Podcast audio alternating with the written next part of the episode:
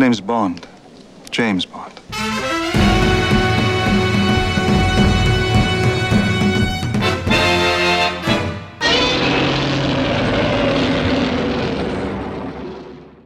Hello and welcome. You're listening to Bond vs. Godzilla, the podcast that compares and contrasts two of the longest running film series in cinema history.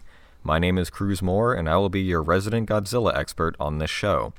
Joining me on this cinematic journey for however long it lasts are three of my very good friends who each have their own history and experience with both film franchises. Bond expert Jacob Roberts, Hi, I'm Jake, and uh, section chief of uh, B for Bond. audio engineer Willie Crook, My name is Willie, and uh, yeah, I'm the audio guy. and digital artist Chaz Slemmons. Fortunately for everyone involved, I have recently napped. On today's episode, we'll be tackling two films that laid their personalized genre groundwork for many years to come Goldfinger from 1964 and King Kong vs. Godzilla from 1962. So, without further ado, Jake, give us a little backstory on one of the most popular Bond films. Often touted as one of, if not the best Bond film ever made, 1964's Goldfinger would set the precedent for all future Bonds to come. While both Dr. No and From Russia with Love were financial successes, Goldfinger ushered Bond mania into the forefront. This was a success that not only the franchise, but media in general would try to imitate. Throughout the 60s and 70s, movie and television with Cold War and spy themed plots inspired by James Bond cropped up to capitalize on a cinema juggernaut. Goldfinger is based on Ian Fleming's seventh James Bond adventure, originally published in 1959. The film was directed by Guy Hamilton, with screenplay by Richard Maibaum. It co stars Honor Blackman, known at the time for playing Cathy Gale in The Avengers as Bond girl Pussy Galore, and Gert Frobe as Auric Goldfinger. In 1964, the People's Republic of China detonated their first atomic weapon, adding a new red menace for the Western powers to worry about. It was this very menace that Bond would find himself battling against while being held prisoner by the megalomaniacal Goldfinger.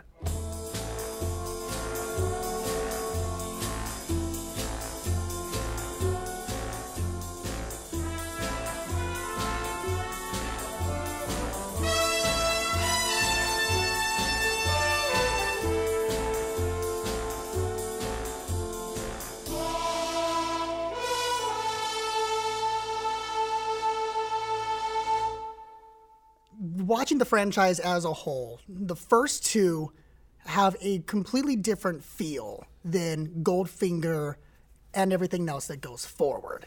G- going forward with uh, future Bond films, they all try to emulate uh, what Goldfinger accomplished and built their uh, built themselves upon Goldfinger's foundation in terms of um, more uh, more locales to be globe trotting across, crazier gadgets, uh, over the top villains, these things that you heavily associate Bond with derives from Goldfinger far more than either of the previous two films.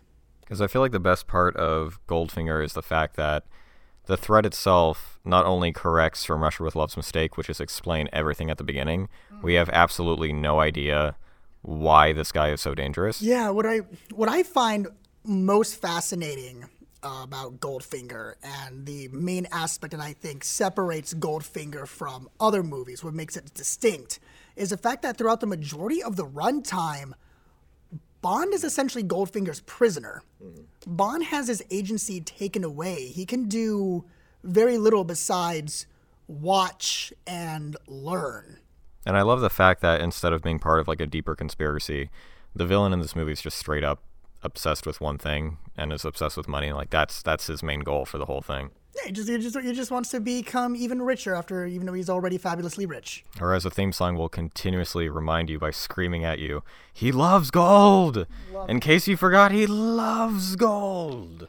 And I, I feel like it was kind of clever that, like, you know, Bond could have easily been off, like, at the very beginning of this movie, but he manages to save himself with just a little bit of guile and uh, convinces Goldfinger that he he knows something that Goldfinger can't risk not knowing that they know.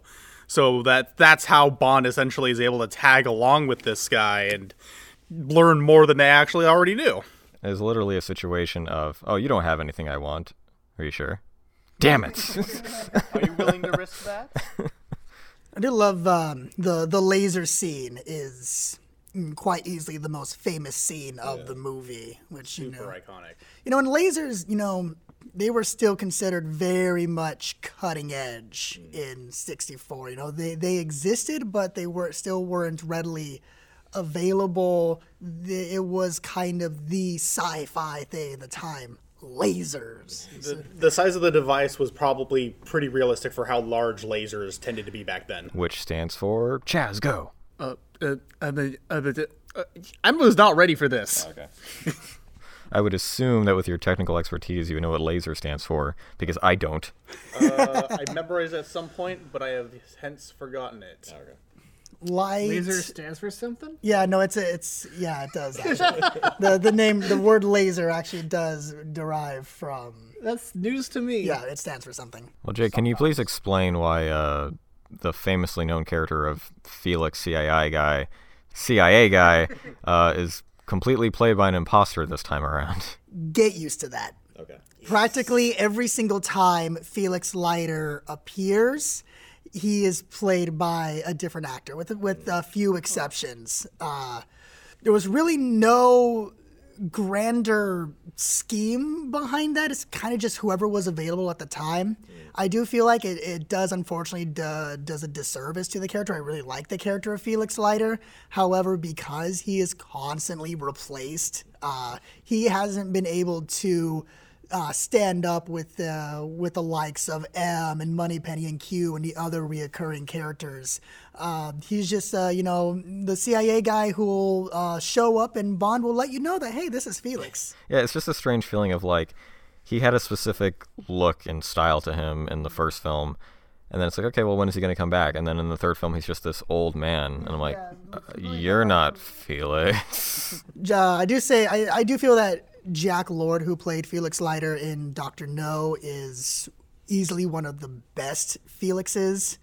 Uh, there, there's some other ones I like as well, but I feel that um, very few have really tapped into that feeling that Jack Lord had, that real Hawaii Five O, cool guy wearing the sunglasses, don't give a shit about nothing. Are there any actors besides the one in uh, Craig films that actually stuck with the character for more than one film? There is one uh, one actor that will have two appearances as Felix. Did they ever wave it like wave it away in a later movie with three words, uh, facial reconstruction surgery? Or Time Lord Regeneration?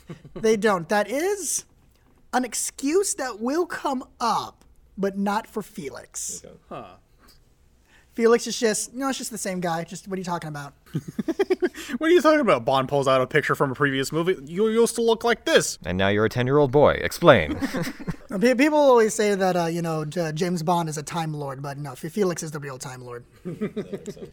so, Jake, is there any behind the scenes info as to why I would assume a simple location as a uh, pool, a hotel pool in Miami? Why would that require a green screen for those scenes? You mean you noticed that? oh man, I was so tricked. Oh, this- Now that you mention it, Multiple shots of people going, I'm here in Miami.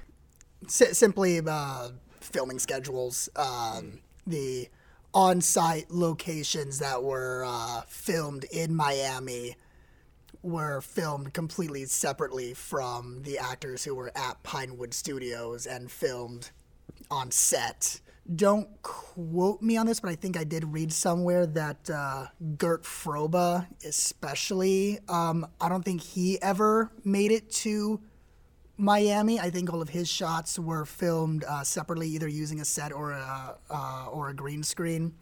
Which interesting thing about um, Gert Frobe, who was uh, quite a powerful, prolific actor uh, f- uh, from Germany, known for known for playing villains most of the time. Can't imagine why. Yeah, no, they, they, they, they scouted him. They they brought him in, you know, to start filming.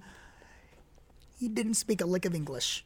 really, Not a lick of English. he dubbed over? Or did Yeah, the, he's, the entire movie, they, they just gave him a script uh, spelled out phonetically so he could get the lip movements, and then he was just completely dubbed over. yeah, I could not tell that this was dubbed at all. I couldn't either. Seriously. Like that that was some real high class dubbing which we'll get to later. Especially like, no, Mr. Bond, I expect you to die. I'm like, that came directly from him, right? You- Yeah. You know, you know, he's um. You can tell that he is a fantastic actor. Just the way you know he's able to move his body and his expressions. You can tell that he is a technically fine actor. Just didn't speak English. Yeah, there there were just weird moments where it's like you're clearly watching someone playing a card game, and oh my god, all the people behind him are suddenly ginormous. Looks like you're about to see the attack of the 50 foot woman. Speaking of incredible 50 foot women, I was incredibly disappointed because we meet Jill Masterson, and just from being on screen for like three minutes, I'm like, this is my favorite Bond girl so far. She's doing a really great job. Dead? Yeah. Straight up dead? Is the sacrificial lamb thing? She did give us the uh, the iconic image of the woman painted in gold, sprout out on the bed, which is Which I'm still questioning. How long would that take to do? To... This is, this is the one thing I do like to poke fun at this movie is that like okay, uh, how long was Bond knocked out, sprawled out there on the on the floor while they took the time to completely cover Jill head to toe in paint? back up.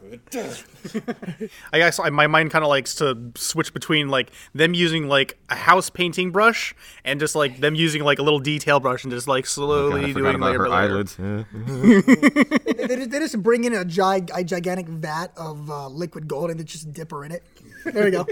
She was great. In a short time, you do get uh, you do get spend time with Jill. She is she is a treat. Like she has really good chemistry with Bond too.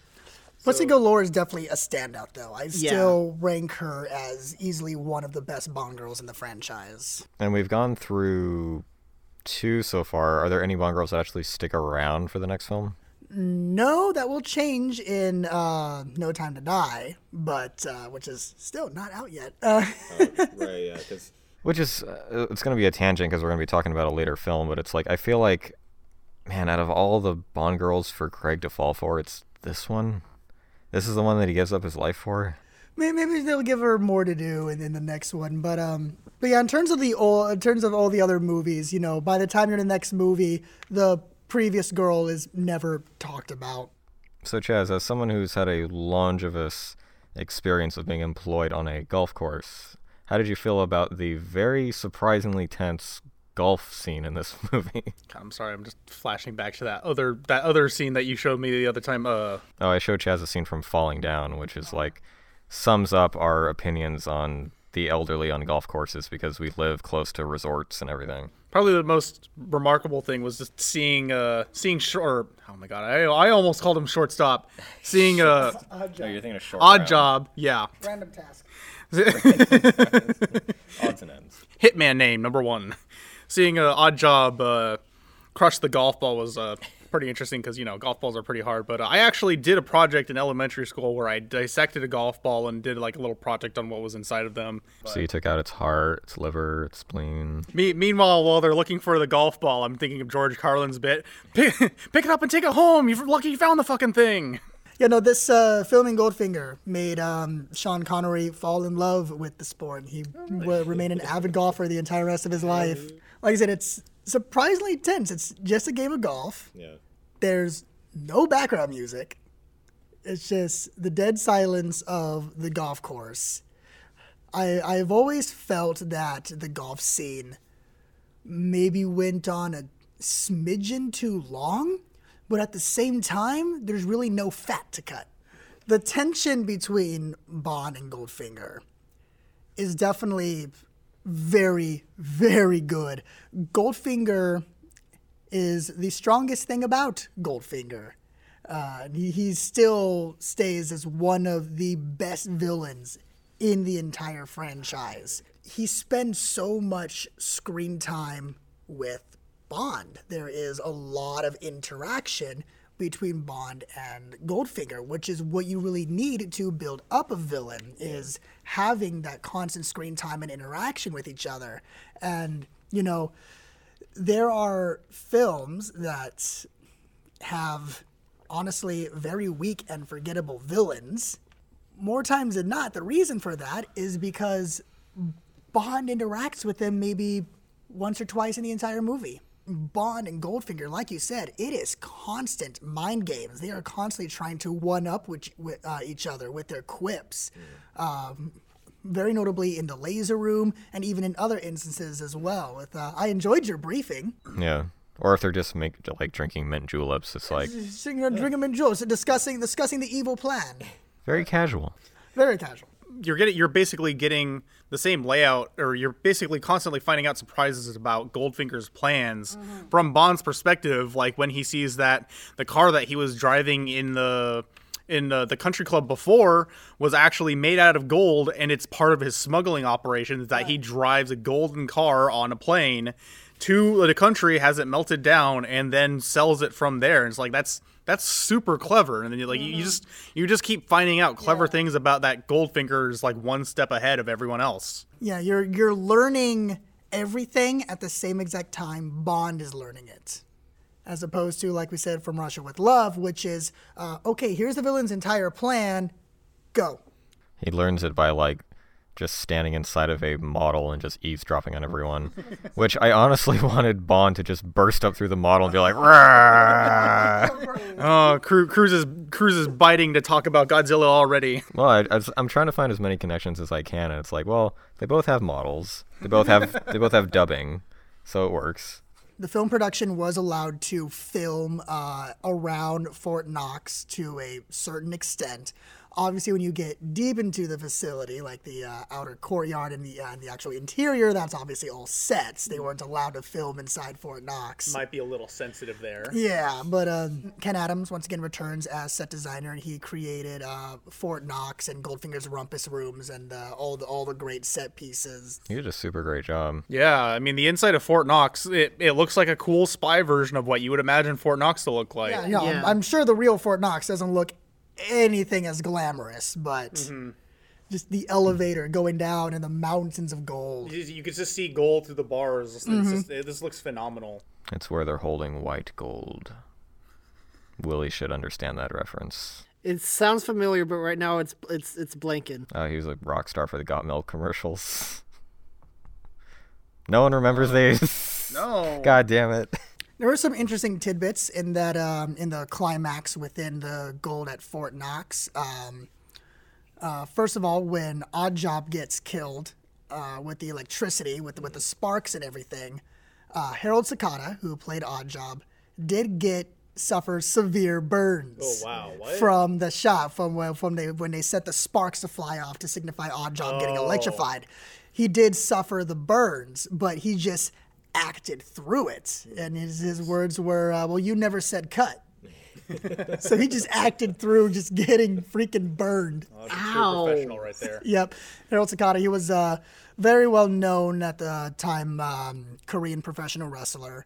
oh wow i thought Yeah. i heard about that Yeah, he's a he was a famous professional wrestler. You know, it's no different than you know bringing in, uh, you know, like Dave Batista or uh, or The Rock. Uh, and then um, there was a last minute change in. Uh, let me see whose idea was. I think I think I wrote down whose idea it was. It was um, it was Harry Saltzman's idea, one of the co-producers, to have uh, originally the script set to when the when the nuclear bomb gets turned off at the end the timer in the script originally said uh, had uh, three seconds remaining. Harry Saltzman had the idea to change it last minute, so it showed seven seconds remaining. So the timer showed 007. Genius. I really yeah, you didn't catch that? No, I I thought it was great. I'm like, oh, you guys are so clever. i'm glad you guys brought that up now though because that's really cool mm. So I thought Hot Fuzz was the first film to give an old woman a machine gun. And I was pleasantly surprised to see that Goldfinger did it. And I was like, oh my god. that scene is always Yeah. a treat. I, I I feel like I remember my first time watching that. I just lost it. Everyone, everyone does. That's just that's just one of the funniest visuals. Just is this kind, sweet old woman, and you know she she, she kind of just has enough meat on her that she jiggles a bit as the machine gun goes off, and it's hilarious. I also really love in that scene. Like I love any because it's there's somewhat of a nostalgia to it if it's done well. Just having someone either standing or driving in front of just an obvious screen. So in that scene, the idea that they had to film soldiers jumping out of the way of nothing and then just put a car in front of the screen to make it look like that's what's happening. I thought it was just really fun. You know, especially when you see uh, Bond pull out all of the DV, uh, DB5's gadgets, and you know the DB5, the most iconic gadget in the entire franchise is the DB5. Practically all of the gadgets within the car were actual practical gadgets hmm. that they installed into the car. Not all at once. The car couldn't hold. There was two cars that they used for production, and uh, the car couldn't hold all the gadgets at once, but uh, they could be brought in and out. But yeah, the car did have taillights that uh, that can spew out uh, a, a slick or a The- smoke screen. Yeah, it, uh, the car actually did shoot out the smoke screen. Uh, director Guy Hamilton is the one who came up with the idea of the car having revolving license plates because uh, he was constantly having to deal with parking tickets when he was traveling uh, across Europe. Uh, the DB5 did have a few gadgets that did not make it to uh, the final screen. Um, the front and rear bumpers had um, extending fenders that uh, uh, extended out like a like a sort of battering ram, and uh, the backlights were also going uh, capable of uh, spilling out spiked caltrops. Wow, you, you you only saw like a fraction of what they actually installed on these things. So, Chaz, what would you say is your favorite kill? Probably Goldfinger just uh, taking off his coat, and uh, he has a mil- he has an American military disguise, and he pulls out, of course, a gold revolver, and just starts shooting his own guys, and started walking over to the American soldiers, like, uh, "Go over there!" Just like, uh, Captain, why do you have a golden gun? It doesn't matter. doesn't matter. Uh, bang bang. My favorite kill would be uh, the death of Oddjob.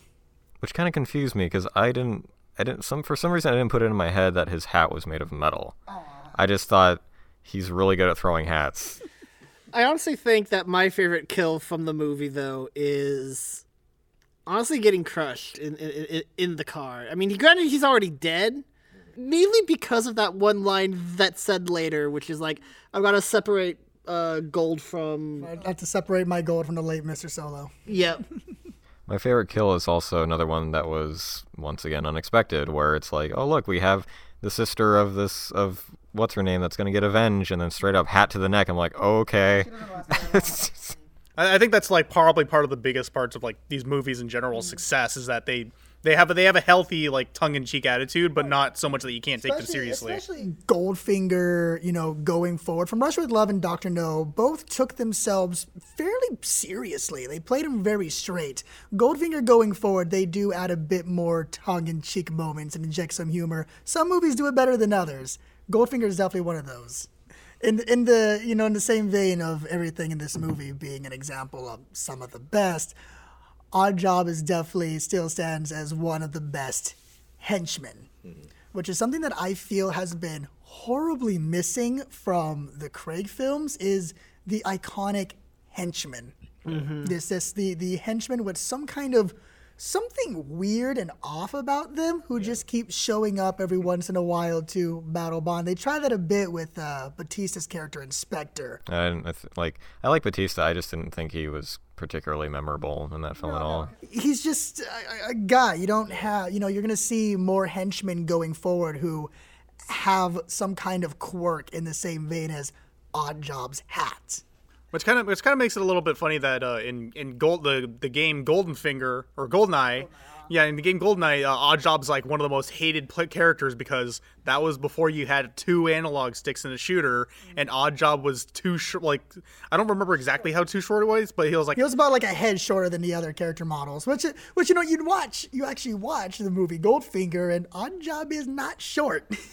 yeah, like but like I feel like partially because of that game, it's easy to think of him as short. yeah, but he's not. The the a lot of people will think of like, oh, Odd Job, he's the short guy from GoldenEye multiplayer. It's like he's really not. He's freaking big. He's just wide. I think He's that- wide. Yeah, I think that kind of helps with that perspective, and also he's like, i i hi him having a toe to toe fight scene with Bond is also really cool. As a runner up to my favorite kill, it's I for some reason I really like the fact that it's like, oh my god, he's right behind me, so just spin the woman around and gets hit right in the back of the head. Like Jesus Christ, Well, she's backstabbing me, so human shield.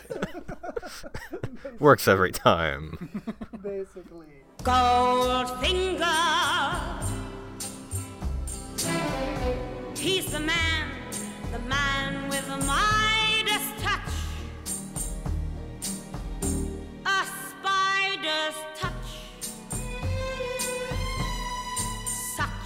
a cold finger beckons you to enter his web of sin. But don't go in.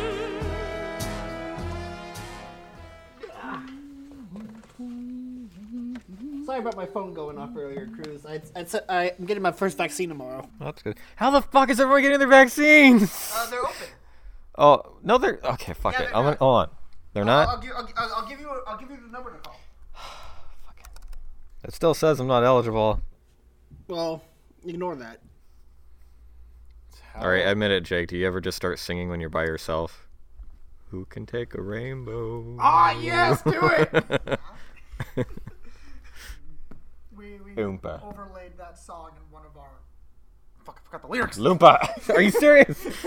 We, we did overlay that song in front of one of our uh, Facebook commercials. That's good. Nice. Now, when we were setting up the store, I would always make, uh, I would always uh, made a joke to my mom. I was like, okay, we need to set up a TV that just plays Willy Wonka and the Chocolate Factory on loop 24 7. And she's like, I would literally kill myself.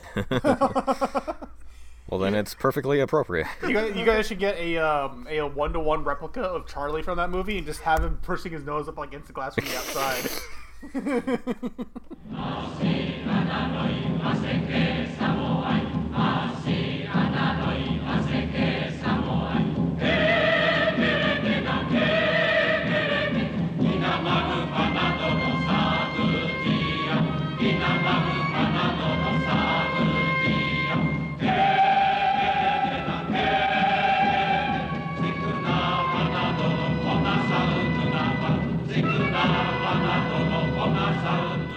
After the disappointment that was Godzilla Raids Again, Godzilla would slumber in an iceberg both fictionally and literally for seven years, until American special effects genius Willis O'Brien stepped into the ring. The stop motion effects artist behind The Lost World and King Kong felt a personal calling to bring back the iconic ape for the forthcoming giant monster age of cinema, with a new film entitled King Kong vs. Frankenstein. However, once the idea was passed on to producer and giant monster enthusiast John Beck, he and Toho swapped out Frankenstein with Godzilla, and the rest is cinematic history. Albeit unfair history for Willis O'Brien, who wasn't informed for months that his script was getting a gargantuan makeover, and sadly passed away the same year it was made.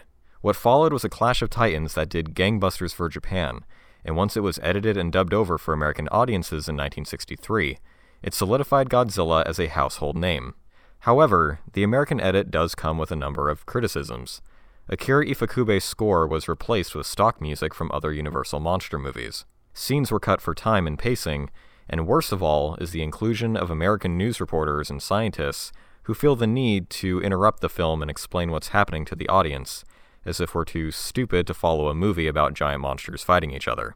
What was originally Ishiro Honda's farcical satire on Japan's rampant commercialism in the 1960s turned into a more streamlined monster film. And I honestly have no problem with that, as I feel the American edit is just as good as the original, and it was also one of the original Godzilla films that I grew up with. So, what's everyone's opinion on the first Godzilla film in color, scope, stereo, and the first to adopt the Versus title? I know this is completely a me problem because of me being an audio engineer and having worked in that field and having watched actors dub. Well, admitting you have a problem is the first step, Willie. About halfway through the movie, I was not bored, but I was waiting for the fight.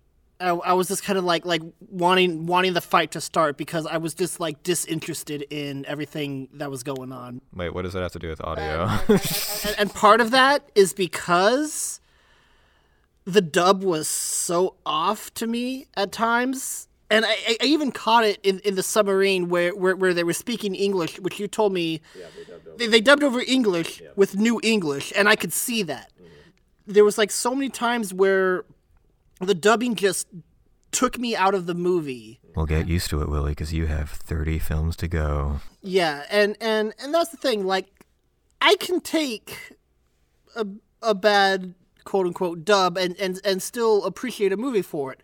Case in point, Shaolin Soccer. But with this movie, it was just. I I think it was just how much was just off that it was hard for me to to stay focused on what was going on until the monsters finally were fighting. But but but as a movie, it it, it was still fun and and the fight scene was what, what was great. It was really fun watching two dudes in rubber suit just attack each other and and destroying shit in the process. I personally loved it. It was a great, fun romp with uh, just uh, just the right icing of camp. I love Yeah. camp. Uh, I I enjoy camp. I will. Uh, you know, c- camp can uh, engross me into a film almost just as much as you know taking it seriously. You know, this movie, especially compared to the last one, knew when it to take itself seriously and knew when not to. Exactly. Uh, if anything, I applaud uh, the dubbing work for uh, honestly trying to match the lip movements and the expressions as much as possible, even if that did result in some uh, unnatural deliveries. Um, I can still see the care that went into uh, uh, making the expressions and the acting match the original as close as possible. especially with the fact that this we're the third film in and it's so vastly different from the first film that you had high praise for. Mm-hmm. So in my head i'm thinking like okay this is either going to make or break the rest of this series for jake. So i'm very happy that you got a lot of enjoyment out of it. He actually said something that, that made more sense to me. I think the biggest issue I had w- with the dubbing was the delivery. are there any in particular? Because for me like some of the best delivery comes in things like don't worry they're all smoking Like, like, like, like that was funny, but or but my favorite of all which i'll insert right now No more. I'm sick of Godzilla. yeah, talk. Oh, the the guy who the, the guy who was quote unquote responsible for King Kong. who claimed absolute ownership over him Yeah, I enjoyed that he was the only character who was absolutely over the top. Yeah, Everyone Yeah. else, you know, even even with awkward deliveries, they were still playing their characters straight. This guy was just a literal Looney Tune. yeah, Um, yeah. there was only one dub delivery that really shook me for a loop. And there was this guy talking. I think it was like uh, I think it was like you know like a war meeting with the with the military characters or something, and it sounded like uh, his uh, he completely switched actors mid sentence. I beg your pardon, General Shinzo, but this is our latest report. Godzilla's nearing Hokkaido. No, that's the only one that just made me go, oh, well, that wasn't very good, was it?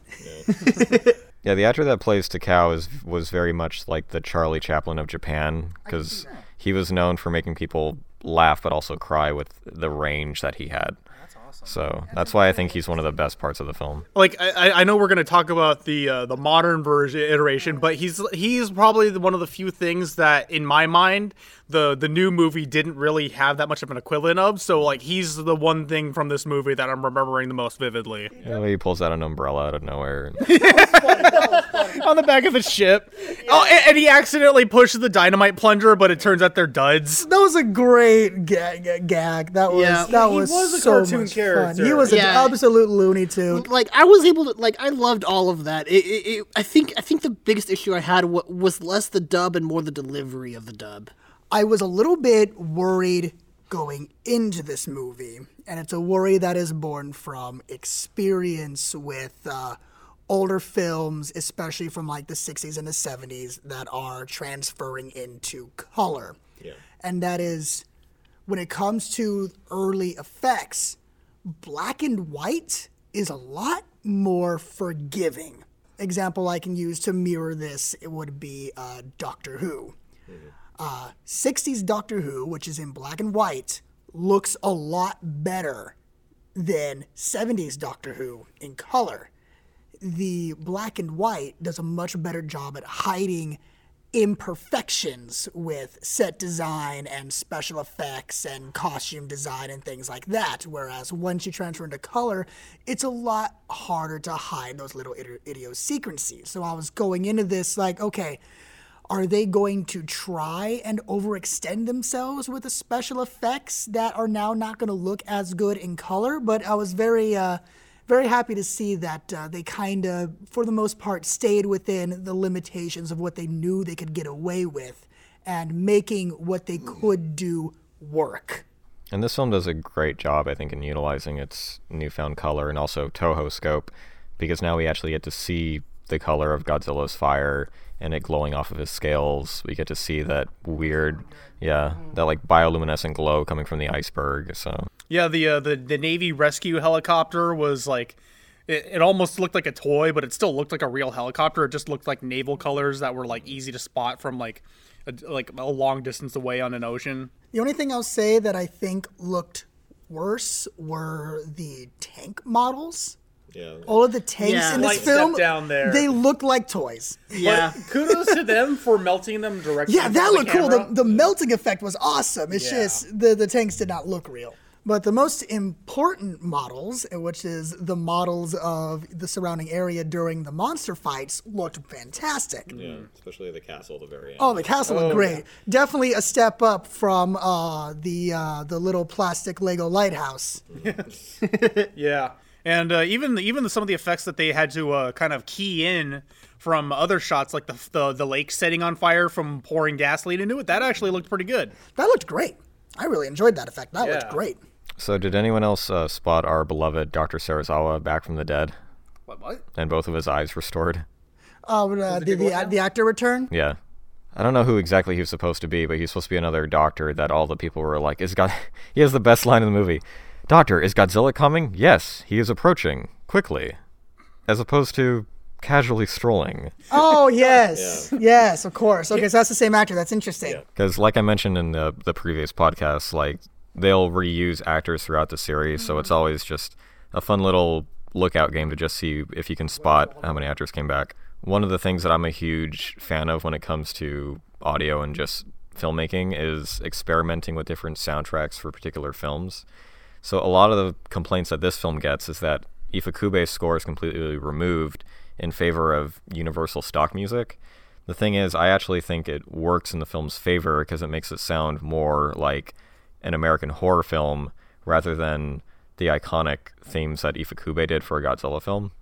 So, what about you guys? Did you did you feel like it was out of place or didn't uh, fit? I'm not a music guy, honestly. I I didn't. Um, That was a snort. Oh my god. yeah, that was a.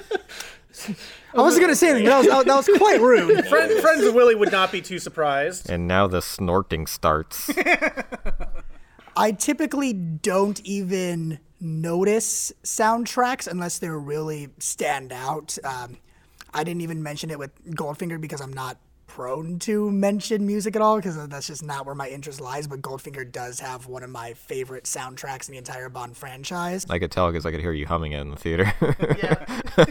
In terms of this movie, no, nothing about the the soundtrack uh, stood out to me. At least not in the same way that especially the first film did. Uh, the first film's uh, soundtrack, like I said, that uh, that iconic score, I definitely took notice of that. Um, this is just one of those movies that I found it incidental, which, you know, coming from me, that is a good thing because if I notice your score, it's either a standout score or it's a god awful score. I mean, if the if the soundtrack was the uh, more iconic Godzilla score, I probably would have noticed it. But more, I just noticed that the score was more like less remem- less memorable Yeah. than you than you I remember from Godzilla movies. So uh, that's that's probably the most I could say about it for the most part. So here's a little test for Jake. Jake, true or false? There's a Bond girl in King Kong versus Godzilla. Ooh, if there was, I didn't notice her. Um, yeah, it was uh, what's what, what what's the actress? Uh, her is Mie Hama, it's her. Yeah. who plays. Uh, Mie Hama was. Oh God, not the, not to not get them confused in my head, because there's Mie Hama and Akiko Wakabayashi. Uh, Mie Hama was Kissy Suzuki. Correct. Yeah. So much like the Bond series, the uh, Godzilla series, to an extent, also features like a number of beautifully stunning actresses that reappear throughout the series. So I am, I am. Uh, now that we're we're three movies into it, I am uh, noticing the pattern of these films, putting some special attention into um, the female characters. Each film has had, you know, a female lead that has played prominently. Hmm. There definitely has more. They definitely put care into the female characters, which I appreciate. and they definitely become more significant as the series goes on. So Godzilla's suit design in this film is one of my favorites of the whole series. Do you guys agree that it's better than Raids again? Oh heck oh, yeah! He actually looks badass this time. Yeah. It looked like he he might have put on a few pounds. I feel like mostly from the side he looks very iconic. I ah, think I really like his design. Like I said, he kind of looks like uh, he's he's put on a few pounds. He, I think he's a bit thicker in the waist, but that probably made it a lot easier to move around in the suit.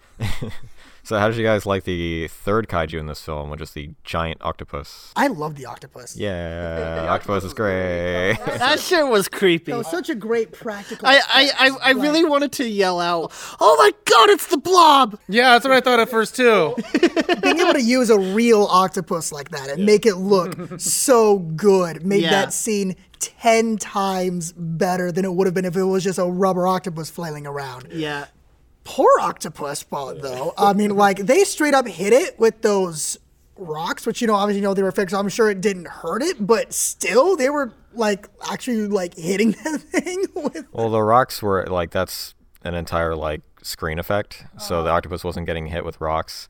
But on the other hand, in order for the octopus to actually act, um, they did technically have to poke it with sticks and uh, use some hair dryers to kind of get it moving. So it's just, stuff you probably couldn't get away with doing to an animal today.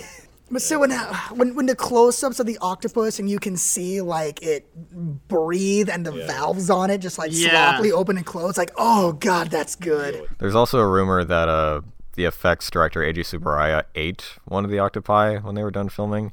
I have no idea how true that is, but it's a rumor. I guess that's the practical and practical effects. So to me, the worst things about this film, as much as I still prefer the American edit over the Japanese, is, as I like to call him, good old dad stepping in to tell us what's going on in the film. And it's like, okay, Thanks, Dad. Even though they were the only people who could uh, properly pronounce Hokkaido. Oh my god, that's another thing about this movie.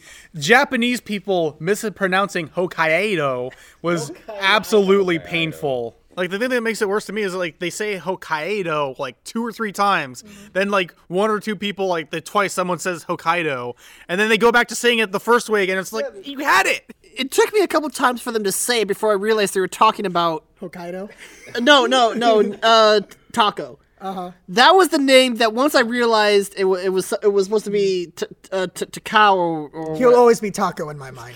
I was like, oh god, that is so fucking bad. And then, you know, I brought it up after the screening, but I have to bring it up now because it was my favorite thing to poke fun at was the shot, the con- that constantly recycled shot of the satellite, which you said was borrowed from a uh, sci-fi movie. yeah, it came from uh, it came from Toho's The Mysterians. Uh huh. And you can just clearly see a UFO flying into the satellite every single time. Like that's a thing, I guess.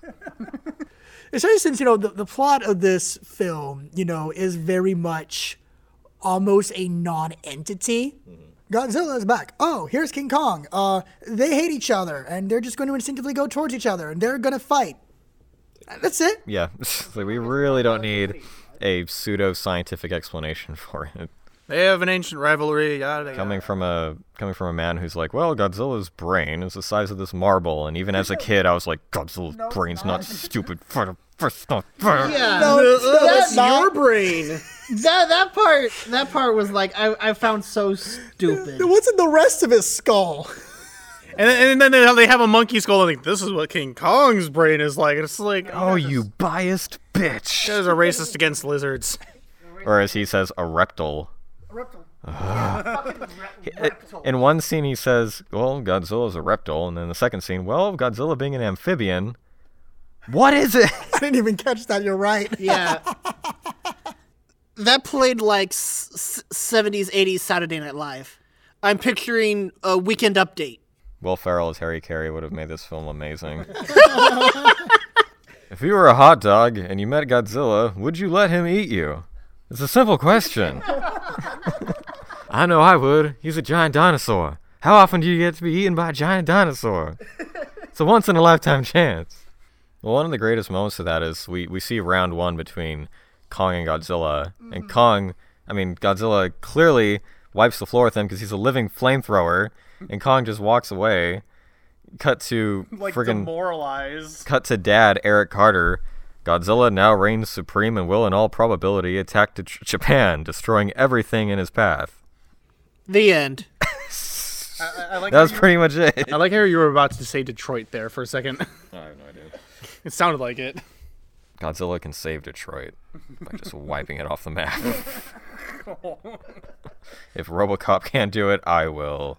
You know, it's funny you bring up, um, you know, they try to pass off of uh, oh, they just hate each other because of uh, because of an ancient rivalry. And what's funny about that is that's the same exact excuse they used in the new one, but it was believable there. Mm. Yeah, they flesh it out with like a whole bunch, like a whole bunch of like support material. Like Yeah. there's like different cultures believing in this. Yeah.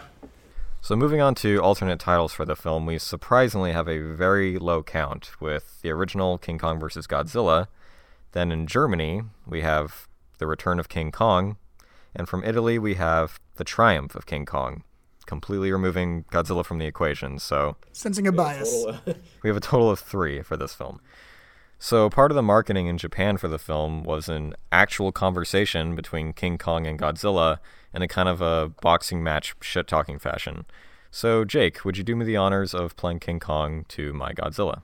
Thank you for coming tonight, ladies and gentlemen. In this corner, we have Godzilla weighing in at very heavy.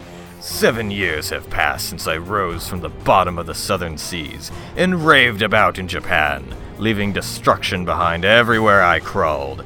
It is most gratifying for me to have the privilege of seeing you again after breaking through an iceberg in the Arctic Ocean where I was buried.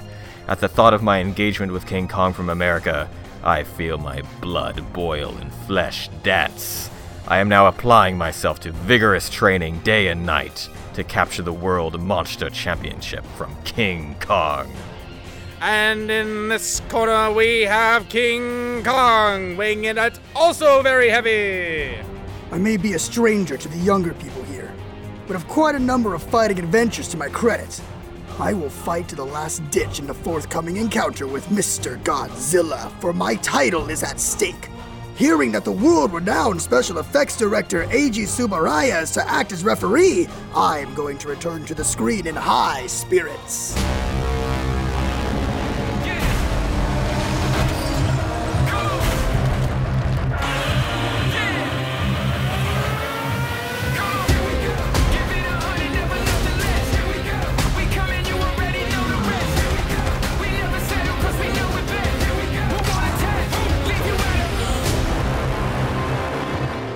So to sum it up for myself as the Godzilla expert, I was very very happy. It made me absolutely feel like a kid again. Didn't quite stick the landing as much as I wish it did, but overall I was so incredibly happy with this film and it is for me outright the best of the legendary monsterverse. Oh my god, it was good. Yeah. Yeah, I Just, oh my god. I was just utterly happy seeing this this go through, and I'm I'm glad I was able to remain spoiler free because. Uh, I had actually had to sign off of social media because I had like three people who started talking about the movie as they were watching it. That's why you don't use social media, kids. The one thing that I had quote unquote spoiled for me, which was which wasn't really a big spoiler, was was that Florida gets attacked in the first like 30 minutes. A place gets attacked in a Godzilla movie. What? I'm the kind of person who usually wants to go into movies completely blind. Uh, I want to see a trailer to see if it interests me, but I don't want to know much more about it. Did you ever see the trailer for this? I movie? didn't.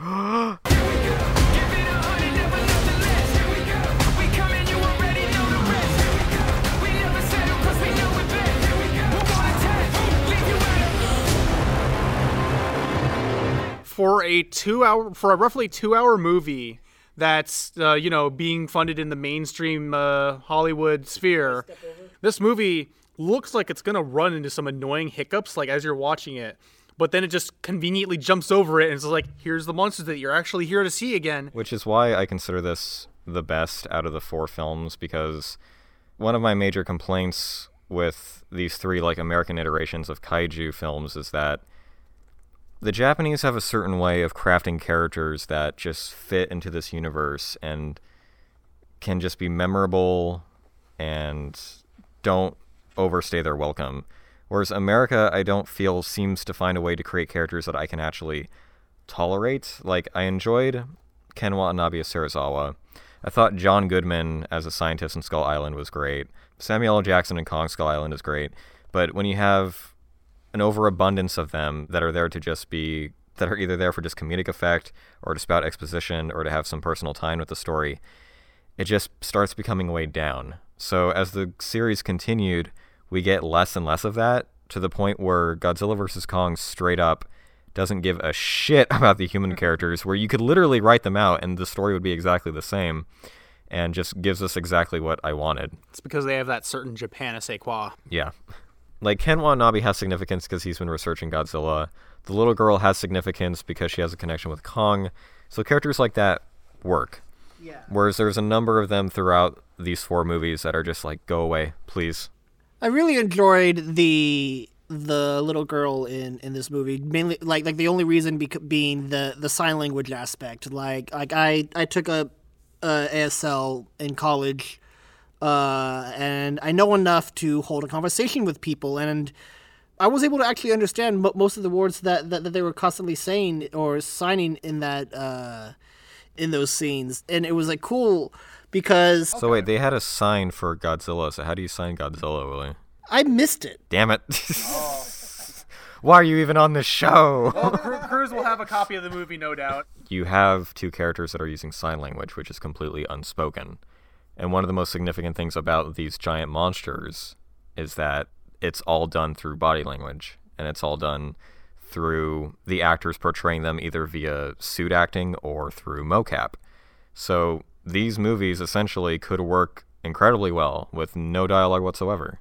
And that's incredibly well illustrated with that character. The instances where you clearly feel like these monsters are completely real and genuine, whether it's Godzilla crawling on all fours for the first time or Kong drop kicking him in the chest. It just gives them so much more life than I've ever seen as a kid.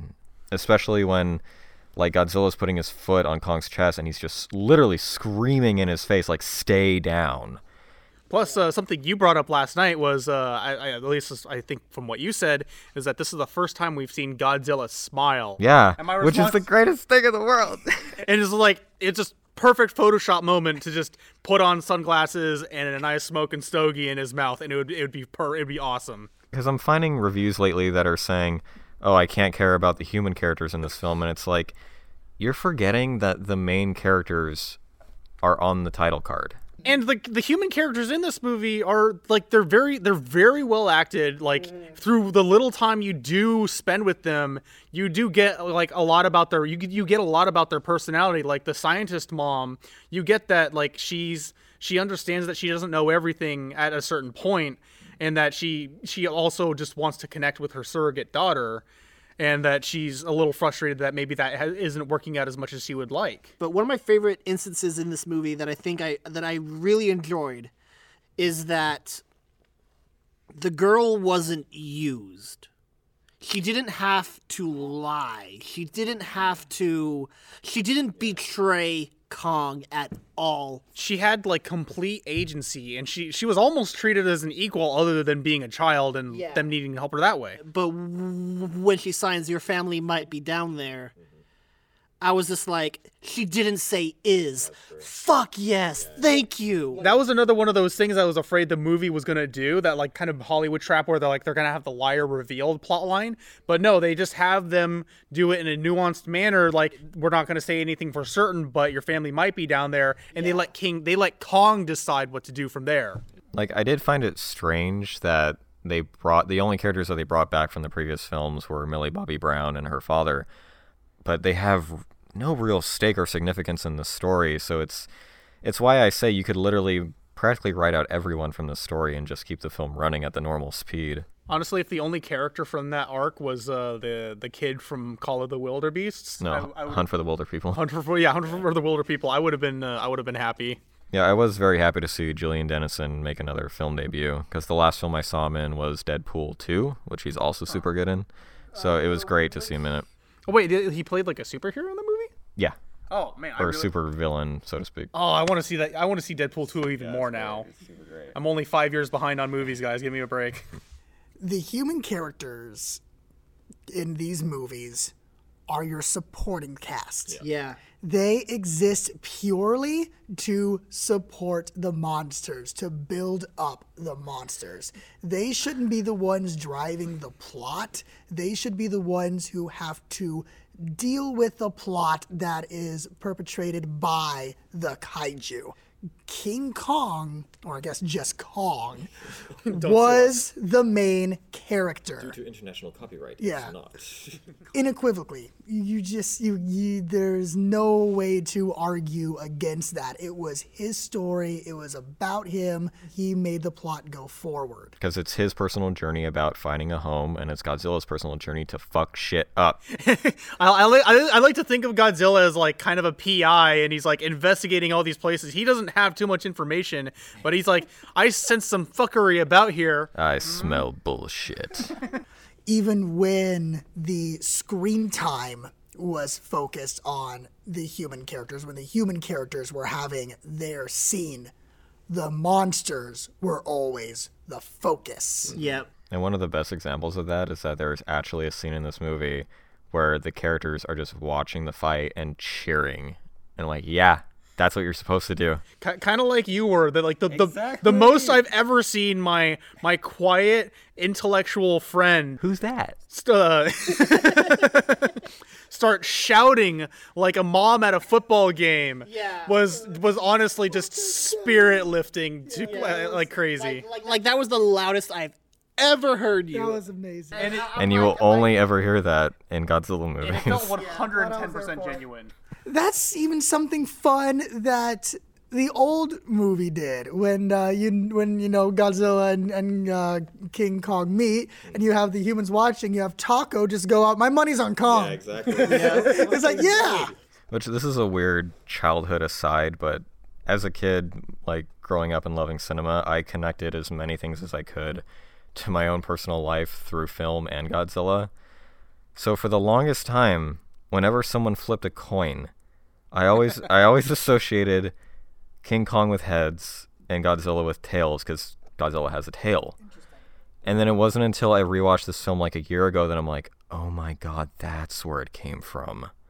the the new film every single frame in which a monster is not on screen serves a purpose mm-hmm. and it was technically tight Yeah. the man who brought us a sequel to the Blair Witch Project and the American Death Note brought us this. So I kind of had to be like, all right, you're okay. The way the camera kept like turning and revolving, and then there's a shot where like Godzilla falls over, and you feel like the camera's almost attached to his neck as he's falling over. It's just, it's an incredible vision for this. even even when you know the camera's doing some crazy stuff and you're kind of seeing things at different angles it is filmed in such a way that like you said you don't lose track of it. Instead you feel that you are caught up in the momentum. I'm sure it'll like never match out to it, but I would love like a Universal Studios ride for this film. It's just it's made for it. I don't know whose decision it was in the art department to do this, but this film is just bleeding neon lights everywhere, and I love the fuck out of it so much. It's so well distributed Yeah. too Yeah, like like like like Uh. like the neon lights aren't blinding, aren't aren't like like obtrusive. Because it's it's it's just it's atmospheric. It's it's uh because the neon lighting accenting. is always coming from behind something that's obstructing it. That all, like, and the thing that's obstructing it is a high contrast thing. You get this nice, sharp glow that's like well obstructed, and it, it just it, it just looks so cool. Which is only accentuated by Godzilla's spines when they light up and they fucking glow and they light up freaking Hong Kong and it's super cool. The one thing that I just want to I just want to laugh at about this movie was when the bridge got destroyed as Godzilla came through and the car was flying down. Who the fuck's gonna honk their horn as they're as they're What else are you gonna do? scream and cry? get out of the way ocean I'm coming through. move oh, asshole That that's the only thing I can fault this movie for. I feel like is is like Because it just sounds better, honestly. I get I know it's a sound thing, but but when you think about it, I honestly think that I would do that in real life just so that it sounds better when I fall. But as a final note for this film, this MonsterVerse came 10 years after Toho's Godzilla Final Wars, and it absolutely brought Godzilla back to a mainstream American audience, and it helped revive it both for America and for Toho. Toho's contract has now been uh, finished with Legendary The only thing that'll determine if that continues is the success of this film. I think it's coming out at the perfect time for it to do well financially. I mean, as soon as the 2014 Godzilla was announced and they said that Legendary was going to continue to make a few more Godzilla films, their final film in the series, um, as far as they planned, was Godzilla vs. Kong. And in my head, I'm going, that's never going to happen. It's not going to sell. There's just, we don't live in a time where that's going to happen, guys. As much as you wanted to, I can't see it happening. And sure enough, they proved me wrong with one of the best giant monster movies ever made. But if this is the last of the American installments for Godzilla, I think we've had more than enough for Godzilla fans and for myself. And I'm looking forward to what we have next, even if it doesn't come for many, many years. Jake, would you recommend Goldfinger or King Kong vs. Godzilla to a first time viewer? Uh, Goldfinger, absolutely. If you're if you're gonna start anywhere, start with Goldfinger. It is the quintessential Bond film and a must-watch for anyone who is uh, interested uh, in the Bond franchise at all. Um, in terms of uh, King Kong versus, I'm definitely eager to see uh, versus films uh, coming in the future and uh, seeing uh, how much they compare as a possible stepping on uh, stepping on point. But as far as just film standalone, I think uh, I, I think it's an all right place to start. Goldfinger, definitely. It is one of the most iconic Bonds out there. Um, my own personal gripes aside, I, I would still definitely recommend uh, Kong vs. Godzilla as a first time watcher. It, it is still a fun movie. If you enjoy the camp, if you enjoy the uh, slightly off dubbing, if, if it doesn't bug you as much as it bugs me, go for it. This movie is definitely a stepping stone that cannot be removed from cinematic history for that for that stuff. It says it, it, it sets precedence, it sets tone, it sets style, it sets all of this. It just sets it up perfectly for, for, for, for ways to be improved upon as well as referenced. Goldfinger, definitely a fantastic movie. Uh, great surprises around every corner and just as many good characters. Godzilla vs. King Kong OG, very uh, very entertaining movie to watch. I feel like a lot of these older Godzilla movies, uh, you can definitely get away with enjoying them for the story and the what's going on, and also do some light riffing. You know, but uh, you know, it's a giant monster movie, so of course it's going to be great if you watch it with some like-minded friends. I think Goldfinger so far is the best of the Bond films that we've seen, and I think it possesses everything that you would expect from a Bond film. So it's absolutely a lot of fun, very much in the same vein as King Kong versus Godzilla. So I would absolutely recommend both films for first-time viewers. King Kong vs. Godzilla is obviously a lot less serious than the original film, but it's also just a piece of cinematic history and, you know, established mostly everything in terms of kaiju versus kaiju films, and it holds a very special place in my heart. Next time on James Bond is a film with a rocky development that ripples across the entire franchise. Grab your conch chowder, James Bond will return in Thunderball. And up next, we have the second crossover in the Godzilla franchise with a monster that would eventually go on to become the queen of the monsters Mothra versus Godzilla. Thank you all for listening to Bond versus Godzilla. We'll see you next time with a martini in one hand and a rubber suit in the other. Stay tuned and stay watching.